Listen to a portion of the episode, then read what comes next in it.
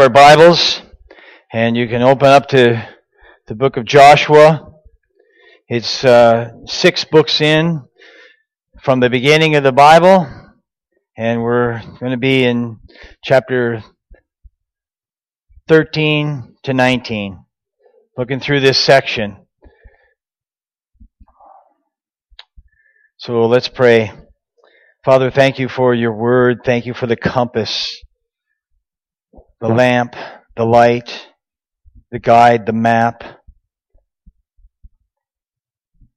Lord, help us to understand the power of your word. It declares your glory. It tells our story and yours. Pray that you'd help us to take it seriously, God, that we would learn from it, that we would revere it, obey it, share it. We be responsive to how you, Holy Spirit, teach our hearts today and our minds from what we see in your word. Thankful for each one here and thankful, God, that you know each of our hearts. You know exactly what we need and you will meet us. You're more than ready to meet us. Help us to be willing to meet you. In Jesus' precious name, amen. So I'm going to put a couple of these chairs up real quick because I have a, a map that I'm going to use just for a brief overview. And I've been working on the overview that we're as we go through the scripture so that we can continue to uh, see the big picture of what God's doing. Started in Genesis, he called Abraham out of the Ur of the Chaldees and called him to go up into a land he would tell him. And so we pick up the story just in Exodus. Exodus, the people were in bondage for 400 years. I'll get out of your way, and I just wrote Exodus and going through we're going this way. In, in your life right now, every day of your life that's behind you is behind you. You're moving forward. And we're moving forward toward great and glorious things, which is your future and my future. But in that future, there's also some difficult things. There's going to be some trials. There's going to be some tribulations. There's going to be some struggles. And we want to move forward into the, the good the bad and the ugly with open eyes, as open as eyes as we can have. So God led them out of Egypt, it says. And he took them to the edge of the promised land. Okay, he took them to the edge of the promised land. And then in Numbers 13, Exodus, Numbers, Leviticus, Deuteronomy. Those are the books in order. 40 years of wandering because of Numbers 13. They went up to spy out the land. Twelve spies went in and looked at the promised land. And indeed, it was a promised land, a land flowing with milk and honey, a place of celebration, provision, abundance. But take warning. Do not forget, there are giants in the land. You cannot defeat those giants without Him. You can't face your future without Him. He's given you a life, but that life is not to live apart from Him. And so we come to the edge of the promised land again after wandering for 40 years in the desert, given the book of Leviticus, how to worship God, and Deuteronomy, the instructions of how to live in the promised land. And we come into the promised land. Joshua takes over. They cross the Jordan River. They took over the land in chapter 13, how they settle on the east side of the Jordan. Chapter 14 to chapter 19 in the book of Joshua is the dispersion of the promised land. The allotment of the different lands to the tribes and the clans, family by family. We're not going to read every word of the page because there's um, cities that no longer exist and I cannot pronounce them, nor can you. And so we'll look at the general picture, but I want you to understand the big picture. So they go into the land. Then while they're in the land, the book of Judges, the book of Ruth, 1st and 2nd Samuel, 1st and 2nd Kings, 1st and 2nd Chronicles. That's how the Bible unfolds and it tells a story. In the judges, that's exactly what it was. God raised up different judges in times to help out the people. And they went through a cycle of deliverance, back into sin, back into deliverance, back into freedom, back into sin, and the cycle over and over. And we see that. And then we read the story about Ruth. Then we hear about King Saul, King David, King Solomon, the divided kingdom, and then exile. Because they didn't listen to God, the Assyrians take over the east side of the Jordan River, and they capture those people and they take them into exile. 150 years later, they come back, the Babylonians now, and they take over Judah. Israel falls first. They're, they become divided. The tribes that go into the land become divided because of disobedience and not listening to God. And so we pick up the story and we're looking again at the big picture. And I'm going to read just a, a clip out of Deuteronomy, the instructions about going into the land before we get to Joshua. And I've tried to kind of keep piecing this picture together. You're looking back a little bit, but you don't live there. What you've gone through is to help you live in the future. If you learn from your mistakes and what you've gone through and to help you grow and have experience to what you're going toward. And so that's what we have in Deuteronomy. So I'm going to pick up the story at first in Deuteronomy chapter 8. So if you could turn there so you could read because this is this is about your life and it's about my life. So right now, if I could if anybody is still breathing, they still have time in the left of their lives. They're moving toward the future of their lives. Life is like a journey, okay? So here's a warning in the beginning of their journey before they get to the promised land. God's telling them specifically. This is in Deuteronomy chapter 8. And well, obviously we can't read all that he tells them at this point, but it says in chapter 8 verse 6, Observe the commands of the Lord your God, walking in his ways and revering him. For the Lord your God is bringing you into a good land, a land with streams and pools and water, with springs flowing in the valleys and the hills, a land with wheat and barley, vines, fig trees, pomegranates, olive oil, honey, to a land where bread will not be scarce and you will lack nothing, a land where rocks are iron and you dig copper out of the hills.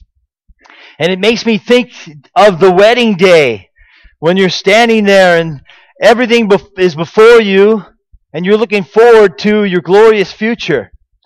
And somebody should say, hey, you know what? It will be a glorious future. That's a possibility, but there's going to be some difficulties along the way. So pay attention. So look what he says to them. In verse 10, when you have eaten, when you've eaten because you go into the land flowing with milk and honey, it's going to be a great place. When you enter into a relationship with Jesus Christ and your sins are forgiven, it's the beginning of a journey with Jesus. You have no idea how to trust Him at this point. You have no idea all that He's capable of. You're in the beginning of the journey and it's going to be a journey and you're going to walk this out. And so He tells them, when you have eaten and are satisfied, praise the Lord your God for the good land He has given you. So don't forget to be thankful. Don't forget to be thankful for what you have right now. And, and I think about it. If you're upset with the situation you're in right now, ask yourself how you got there and why you're not thankful. And change what you're not thankful for. Be responsible. Step up to the plate. Meet God where He wants to meet you. It says in verse 11, Be careful that you do not forget the Lord your God, failing to observe His commands, His laws, His decrees, that I'm giving you today. Otherwise, this is a law. This is what happens to the human being. Otherwise, when you eat and are satisfied, right? Everybody sits down to the table and you eat and you're satisfied. Be careful. Be careful. When you build fine houses and settle down, when you have herds and flocks and grow large um, grow large flocks, and your silver and your gold increases, and all you have is multiplied. Verse 14. then your heart will become proud and you will forget. The Lord your God who brought you out of Egypt, out of the land of slavery. He led you through the vast and dreadful desert, that thirsty and waterless place, with its venomous snakes and scorpions. He brought you water out of the rock. He gave you manna to eat in the desert, something your fathers had never known, to humble you and to test you, so that you might know in the end it might go well with you.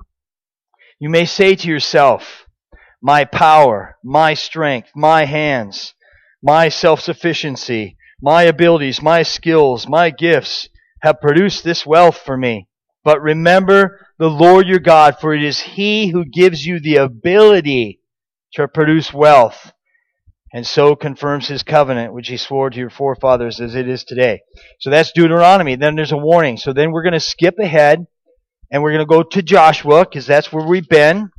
And we covered Joshua 13, where they settled into the east side of the promised land. And we're going to pick up the story. And I'm going to use, uh, I'm trying to grow here. So are we ready to go? All right. There we go. So, this is uh, just a picture. You have the Sea of Galilee, Dead Sea. They came up from down there in Egypt. Egypt's over here. They came up, they went around, they crossed over. This is the wilderness. This is the Mediterranean. Up here's the north, down here's the south. So, we're picking up the picture in chapter 14 because in chapter 13, they just settled on this side. The two tribes settled on this side Reuben, Gad, Manasseh, half tribe of Manasseh. And now we're going to read about what's going to happen in this part of the land. And I'm just reading in um, Joshua 14. These are the areas the Israelites received as an inheritance in the land of Canaan, which Eleazar the priest, Joshua son of Nun, had, and the heads of the tribal clans of Israel allotted to them. Their inheritances were assigned by lot to the nine and a half tribes, as the Lord had commanded through Moses. Moses granted the two and a half tribes their inheritance on the east side, but had not granted the Levites an inheritance among the rest. For the sons of Joseph had become two tribes, Manasseh and Ephraim. The Levites received no share in the land, but only towns to live in, with pasture lands for their flocks and herds. So the Israelites divided the land just as the Lord had commanded them. Don't worry about the Levites. They'll be taken care of. They'll end up in 48 different towns, living in the land of Egypt, spread throughout the town, priests and leaders for God's people all throughout. All throughout. So, in your situation right now, God is never far away. You might think He's a million miles away, but listen, He has placed you and He has placed people around you. If you would wake up, if I would wake up and see He is sovereign and He is good. And He is for us, not against us. And we need to keep paying attention. It says in verse 6, now, men of Judah approached Joshua at Gilgal, and Caleb, son of Jephunneh, the Kenizzite, said to him, Let me just recap quickly. Joshua and Caleb, we know Joshua is, he's the author of the book, but Joshua and Caleb are two of the twelve spies that went in in Numbers 13, and they came back with a great report. They came back with a glorious report. God did promise this, this land. This land is good. The other ten people, they saw some good, mostly bad. They saw giants in the land. And when Joshua and Caleb came back, the other ten discouraged all the people. So they disobeyed, didn't listen to what God had promised, listened to what men had discouraged them to do, and they turned back. So now, 40 years later, roughly 40 to 45 years later, Joshua and Caleb are distributing the land that God has given them, and they're still alive. They're still there. The rest of the people, up until 20 years old and, and over, all those people perished in the desert. So you got a whole new community that um, grumbled and complained all the way to the promised land that God's bringing them into their promised land. And I just ask you, what does your future look like? What does your future look like? It depends much on how you will respond to God. Because He never fails. He never fails. You know what the Lord said to Moses, the man of God at Kadesh Barnea, about you and me. This is Joshua and Caleb. They're rehearsing the story. I was 40 years old when Moses, the servant of the Lord, sent me up from Kadesh Barnea to explore the land. And I brought back a report according to my convictions. What are your convictions? Are you convinced more about the giants in the land or are you convinced more about the great God of the land and his abilities? Look at what it says in verse 8. But my brothers who went up with me made the hearts of the people melt with fear. I, however, followed the Lord my God wholeheartedly. So on the day Moses swore to me, the land in which your feet have walked will be your inheritance, and that your children forever, because you have followed the Lord wholeheartedly. Now then, just as the promise, as the Lord promised, He has kept me alive 45 years since the time He said this to Moses while Israel moved about in the desert. So here I am today, 85 years old. I'm still as strong today as the day Moses set me out. I'm just as vigorous to go out for battle now as I was then. Now give me this mountain. Give me this land. Give me the hill country that the Lord promised me. You yourself heard then that the Anakites were there, and their cities were large and fortified. But the Lord helping me, I'll drive them out just as he said. Then Joshua blessed Caleb son of Jephunneh, and gave him Hebron as his inheritance. So Hebron has belonged to Joshua, son of Jephunneh, the Kenizzite, ever since, because he followed the Lord, the God of Israel, wholeheartedly. Hebron used to be called Kiriath Arba, after Arba, who was the greatest man among the Anakites. Then the land had rest from war. So chapter 14, just go through a little bit of this. It's interesting that in chapter 13, chapter 15, chapter 16, chapter 17, and chapter 18, it refers in a negative way to the fact that the people would not or could not drive out the inhabitants of the land. While chapter 14 says that Joshua will take the land. But there's three words, same word used three times in Joshua 14 that kind of jumped off the page at me this morning because chapter 13, skip 14, chapter 13, 15, 7, 16, 17 all say things like this. Let me read them to you because I highlighted them. But chapter 13 says this in verse 13. But the Israelites did not drive out the people of Gershom. So they continue to live among the Israelites to this day. Skip chapter 14 because it says wholeheartedly. And there's no verse that says they couldn't do it. It says, give me this land. And when you walk wholeheartedly with God, in obedience to God, He is the deliverer. He carries out what He said He would carry out. You skip chapter 14, then you go to chapter 15, the last verse in chapter 15 about dividing up the land. Verse 63, Judah and they're not talking about the individual Judah, they're talking about his clan. Judah could not dislodge the Jebusites who are living in Jerusalem to this day. End of chapter 16, go to chapter 16, verse 10. They did not dislodge the Canaanites living in Gezer. To this day, the Canaanites live among the people of Ephraim. And then you go to chapter 17, verse 12. Yet the Manassites were unable to occupy these towns, for the Canaanites were determined to live in the region. And then in chapter 18, Joshua brings them all together at Shiloh, and he says, But there's still much territory to be taken. What are you waiting for? And so we're going to look at some pictures here for a second. Now, this is, this is the promised land. And they came up from out of Egypt and they came up and they crossed here. Here's where they crossed, somewhere in this vicinity. Went down through the Rift Valley, came to Jericho, took Jericho, remember, by marching around the city seven times. The seventh day, they did it seven times. So each day for seven days, marched around the city, not saying a word, leaning, depending on God, watching what God could do. God went before them. But remember, these people are in the land. These are the giants in the land.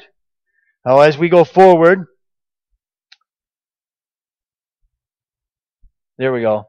So here's how Reuben, Gad, Manasseh camped on this side, the east side of the Jordan. That's the land that Moses gave them because they said, Can we stay here? And they made a deal with the rest of their brothers and sisters. They said, We'll go into the land with you. We'll leave our wives and our children and our stock behind, but we'll go into the land and we'll help you conquer the land. And once that's done, then we'll go back. And so this is the dispersion of the land. And um, each tribe was to get as much land according to the amount of people they had. So if you had a large number of people in your clan, your tribe, you got a bigger allotment of land. Smaller people, smaller land. And it, it makes me think about just capacity. The differences between us, the different gifts, the different capacities that we have. And sometimes maybe we get hoity toity. We get all up in ourselves and maybe we bite off more than we can chew. And maybe we think we're bigger than ourselves and we kind of turn our back on God and say, I got this, God. I'll call you if I need you. And we go in and we try to take the land on our own without God. And so that might be some of what's going on here. But as you look and it says, I don't want you to misunderstand because sometimes you can read through Joshua and it looks like they just devastated everything. And there's nobody left. And all they need to do now is kick their feet up and settle in because they have it. No, we read little verses like that all through the book, and by the time you come to Judges, down here, it says a whole generation grew up that neither knew the Lord nor what he had done for Israel. And I'm thinking, how could that be possible? How could that be possible? Somebody didn't share with their children. Somebody didn't share the greatness of God with the next generation, and that quickly they went and forsook the Lord, all his promises, and they turned away from him. So, clicking forward, just wanted to add a couple. So now, interesting enough, remember I said Egypt is down over here and they came up and they crossed back. And I put the pull back to Egypt because if you read the story, every time they ran into a little bit of trouble, the first thing they said, Let's go back to Egypt. I want to go back to Egypt. And they forget you were a slave back in Egypt. You brag about the food that you had and you brag about having living quarters, but you were a slave in Egypt. And so this pull back to Egypt, that's the boundary on the south side. To the north, I thought about the fact that this is the hill country, and we're going to read that they have difficulty with the hill country, and the the um, the people that lived in the hill country were determined to stay there. But in our dissatisfaction sometimes in our lives, dissatisfied, never satisfied maybe with what God has given us. And materialism and consumerism and the dissatisfaction of our own life because we're not having fellowship with God. And we become dissatisfied and every, something else starts to look better. Oh, it looks better over there. That looks better over there. That individual looks better. That group looks better. I'll go there. I'll go there. And so there's a pull, in a sense, this dissatisfaction that comes to the part of our life. Over here, I put the uh, the Mediterranean Sea, and it was just interesting that the lapping waves pull us sometimes into a place of complacency. We enter into the land, and we say, "Well, I'm a Christian now. I'm good to go. God's just going to download everything for me. I don't have to do this. This is, isn't supposed to be all about God? And then over here, the wilderness, whoops. Go back. The wilderness on this side, whoop, I did that again. I'm still learning. So the wilderness on this side, the hidden dangers of the desert. You know, back here is the desert, and it's hundreds of miles before you get to Assyria and Babylon. And you may think, well, I left all that behind me. The past is behind me. I'm all good to go. Well, have you dealt with your past? Have you left it behind you? Or have you brought it with us? And so here's a picture, and I didn't want us to misunderstand that the Canaanites are there, the Hittites are there, the Philistines are here. And the Philistines, this is where Goliath lives. And if they had went in and conquered the land and did what they supposed to do, then First Kings, Samuel, Chronicles would all read differently than it does read. But it's a story of up and down. It's a roller coaster ride. One day worshiping God and trusting God, and the next day bailing out, giving up on God. And so on, on this side, the Ammonites and the Amorites, the Moabites, and the Edomites, they caused problem consistently for the people because they left them in the land. And I wanted to take a moment just to read because there's some great history about this time written in the book of Psalms. So if you t- if you turned your Bible to Psalm 106, it's a tremendous devotional to just read through Psalm 106 because it tells the history of what God did. It's like a giant prayer, Psalm 106, and it'll tell you in detail how God brought them up, how God provided for them again and again, how they missed God's provision, and the consequences. So I'm just to, we don't have time to read it all. But Psalm 106 verse 32, I just want to pick it up right there. By the waters of Meribah, okay? Because when they're in the desert, there's not water everywhere. So God had to provide water. God brought them to water. If you're thirsty, designed by God, you need water. Four minutes without air, 40 days without food, Four days without water, four seconds without hope. Okay? So if you need water in your life, you can trust that God created you to live with water. He'll provide that water. And it does tell us in the New Testament He is the living water. By the waters of Meribah they angered the Lord, and trouble came to Moses because of them, for they rebelled against the Spirit of God, and rash words came from the Moses' lips. Verse 34 They did not destroy the peoples as the Lord had commanded them, but they mingled with the nations, nations and adopted their customs. They worshiped their gods, which became a snare to them. This talking about the children of Israel now in this next verse. God's people. They sacrificed their sons and their daughters to demons.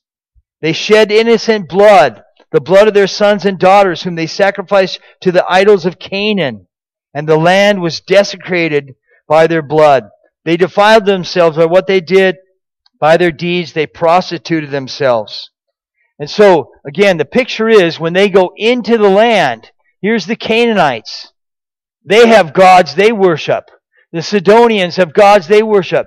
The Jebusites have gods they worship. The Hittites have gods they worship. The Philistines have gods they worship. God had already instructed them very, very clearly. Do not worship like they worship. Do not serve their gods. Do not be carried away. Drive them out of the land. I will go before you to do this. And so back to Joshua.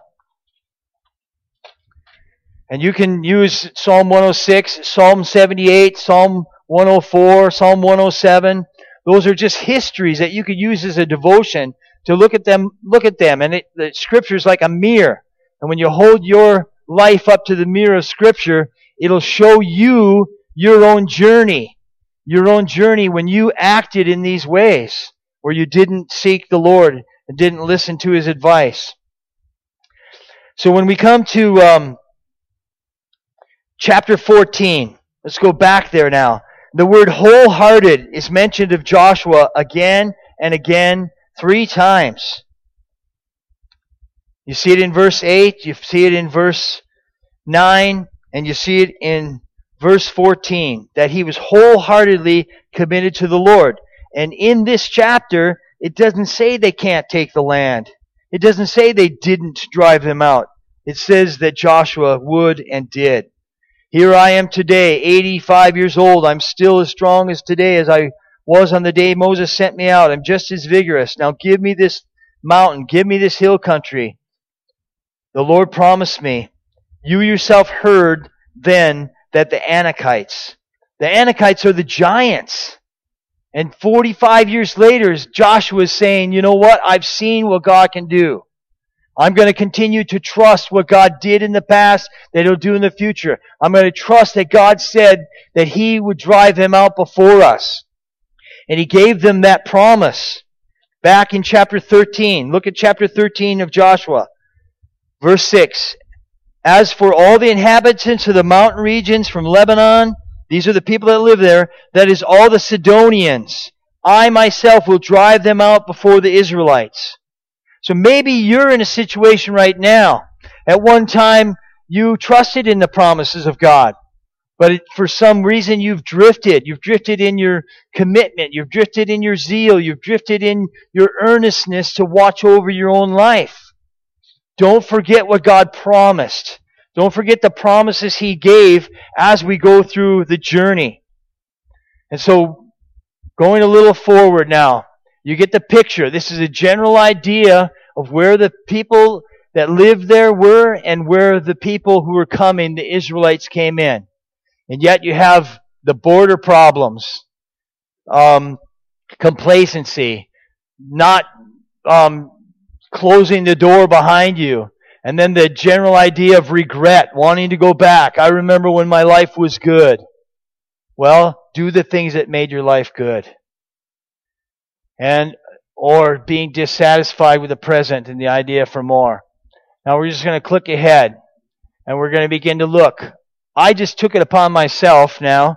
I was looking at, uh, here on this side of the river, you have the three tribes. And over here you have the tribes that moved in.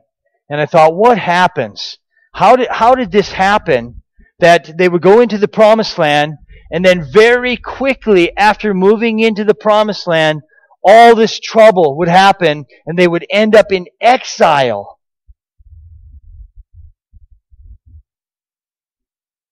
How does that happen?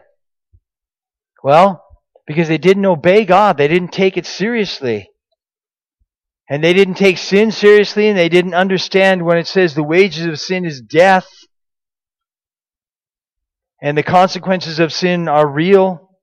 Of course, there's forgiveness, but we cannot underestimate the seriousness of sin and our inability, our inability to deal with sin on our own. If you could handle the crisis of your sin, if you could handle the power of your sin, there would be no need for Jesus to go to the cross. There would be no need for the forgiveness and the power of his death and resurrection.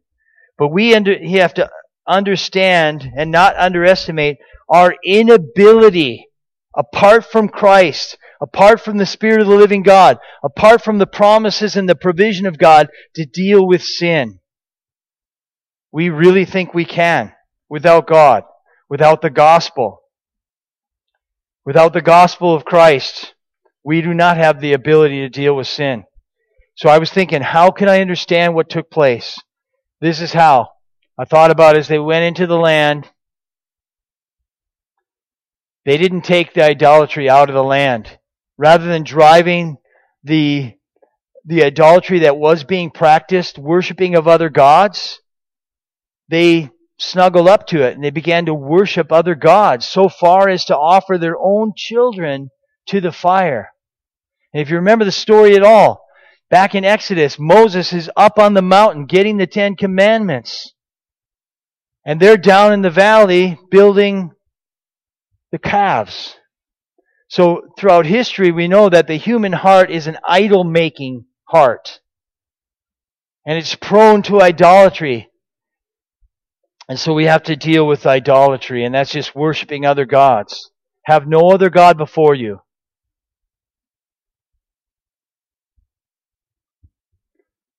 So then I just started filling these in. I'm thinking about what do we leave in our life? What happens? Grumbling and complaining was a second nature to them all along the journey. You can read that they complained and they complained and they complained. Every day we should wake up and say, you know what? I'm thankful I don't live in a refugee camp today. I'm thankful that I don't even have to go and scrounge my food. I'm thankful that I got family and friends. There's plenty to grumble and complain about, but not for the person who's seeking God's face, who's recognizing the goodness and the grace of God. We can be thankful people, and we are. And you just think about leaving that, leaving lust in your life. Maybe a little tiny pocket. And then you start to justify it. You start to compromise with it. You think, well, this little bit won't hurt. This little bit's not going to cause anybody trouble because nobody knows about it but me. Well, what are you saying to God in that situation? What are we saying to God in that situation? So you could put anything you wanted in here. Throughout history, there is a thing, a list called the seven deadly sins, and they just said, what's common to man? What's, what's your struggle? What's my struggle? What's our struggle? And if we don't go in and faithfully bring it to the cross, bring it to the cross, bring it to the cross, and continually bring whatever has hold of us to Jesus, we're not going to be free. So I just was filling these in.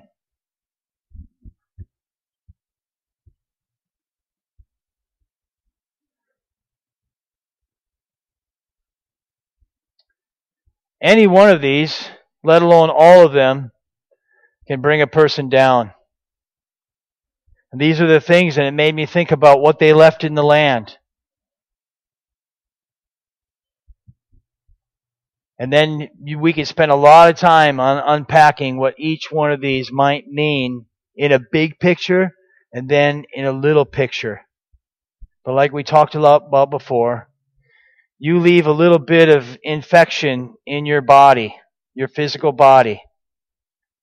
Leave a little bit of infection there for too long, even as much as I remember when I was a kid, I got a sliver in my finger. And uh, it hurt but I didn't notice after a couple days because too busy doing what a kid does, playing, that there was a red line that started going up my arm. And I don't understand all that, but they tell me that if that red line goes all the way to your heart, you're in serious cardiac arrest, probably, and death. But I mean, that little thing was just from a sliver. A sliver that was left in the skin. A little tiny area, a pocket of sin left in um, the area of the promised land. And so, any one of these things could bring a person down, but there is forgiveness, there's grace, there's mercy, there's the goodness of God. And look at what 423 says of Proverbs. It says, above all else, guard your heart, for from it flow the well springs of life. And you think about how serious that is. You could be the best lawyer, the best doctor, the best nurse, the best carpenter. You could take care of all the things on the outside. But if you leave your heart unguarded, unprotected, unrealizing that from your heart flow life, you're going to be in serious trouble. The heart is deceitful above all things, beyond cure. Who can understand it? I, the Lord, search the heart and examine the mind to reward each person according to their conduct and according to what their deeds deserve. So the heart, again, at the center. The Lord saw how great the wickedness of the human race had become on the earth and that every inclination, the thoughts of the human heart was only evil all the time. The Lord regretted that he had made human beings on the earth. His heart was deeply troubled. You flash forward to the New Testament. Are you so still so dull? Jesus asked. Don't you see that whatever enters the mouth goes into the stomach and then out the body? But the things that come out of a person's mouth come from the heart, and these defile them. For out of the heart comes evil thoughts, murder, adultery, sexual immorality, theft, false testimony, slander. These are what defile a person, but eating with unwashed hands does not defile them. So we want to take care of washing our hands, and then we think we've done our job. But it's the heart that's the issue. You and I, whatever you're struggling with today, you bring your heart before the Lord. He will shine His light on your heart and show you whatever pockets there might be there where you didn't take the land, where you didn't enter into all your inheritance. And if forgiveness is part of your inheritance as a Christian, as it is, how can your argument go on into tomorrow? How could your argument that's causing a wall and a separation go on in tomorrow if forgiveness is part of your inheritance? It's part of the gift that you have. So we use our inheritance wisely. Forgiveness, prayer, fellowship, the gifts and fruit of the Holy Spirit, the presence of God in our life, the Word of God in our life, the grace we have to accept one another's flaws and differences, to live in community with each other. That's what we have. And if we don't utilize it, quickly these things grow. As you'll see as we go through, you'll see it spirals in the book of Judges. And then Saul comes along as a king because the people rejected God as a king.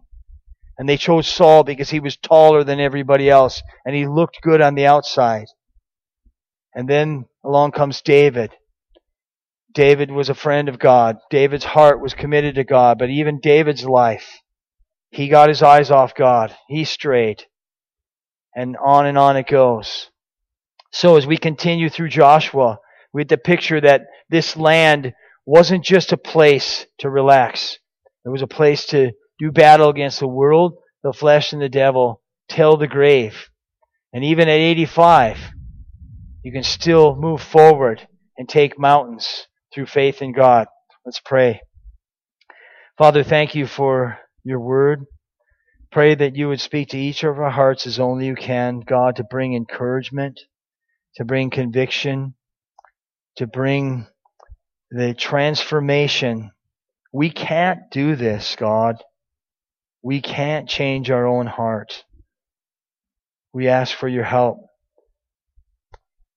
Help us to move toward you and away from self reliance and self dependence. Help us to see what you're doing in the big picture to cause con- us to be conformed to the image of your Son, to continue to be grateful and thankful for what you've done and to remain humble as we embrace the life that you have laid before us, the opportunities we have to proclaim your great name, to love you, to love each other. Help us to apply our inheritance, what you've given us, the tools and the gifts that come from your hand. It's in Jesus' precious name we pray. Amen.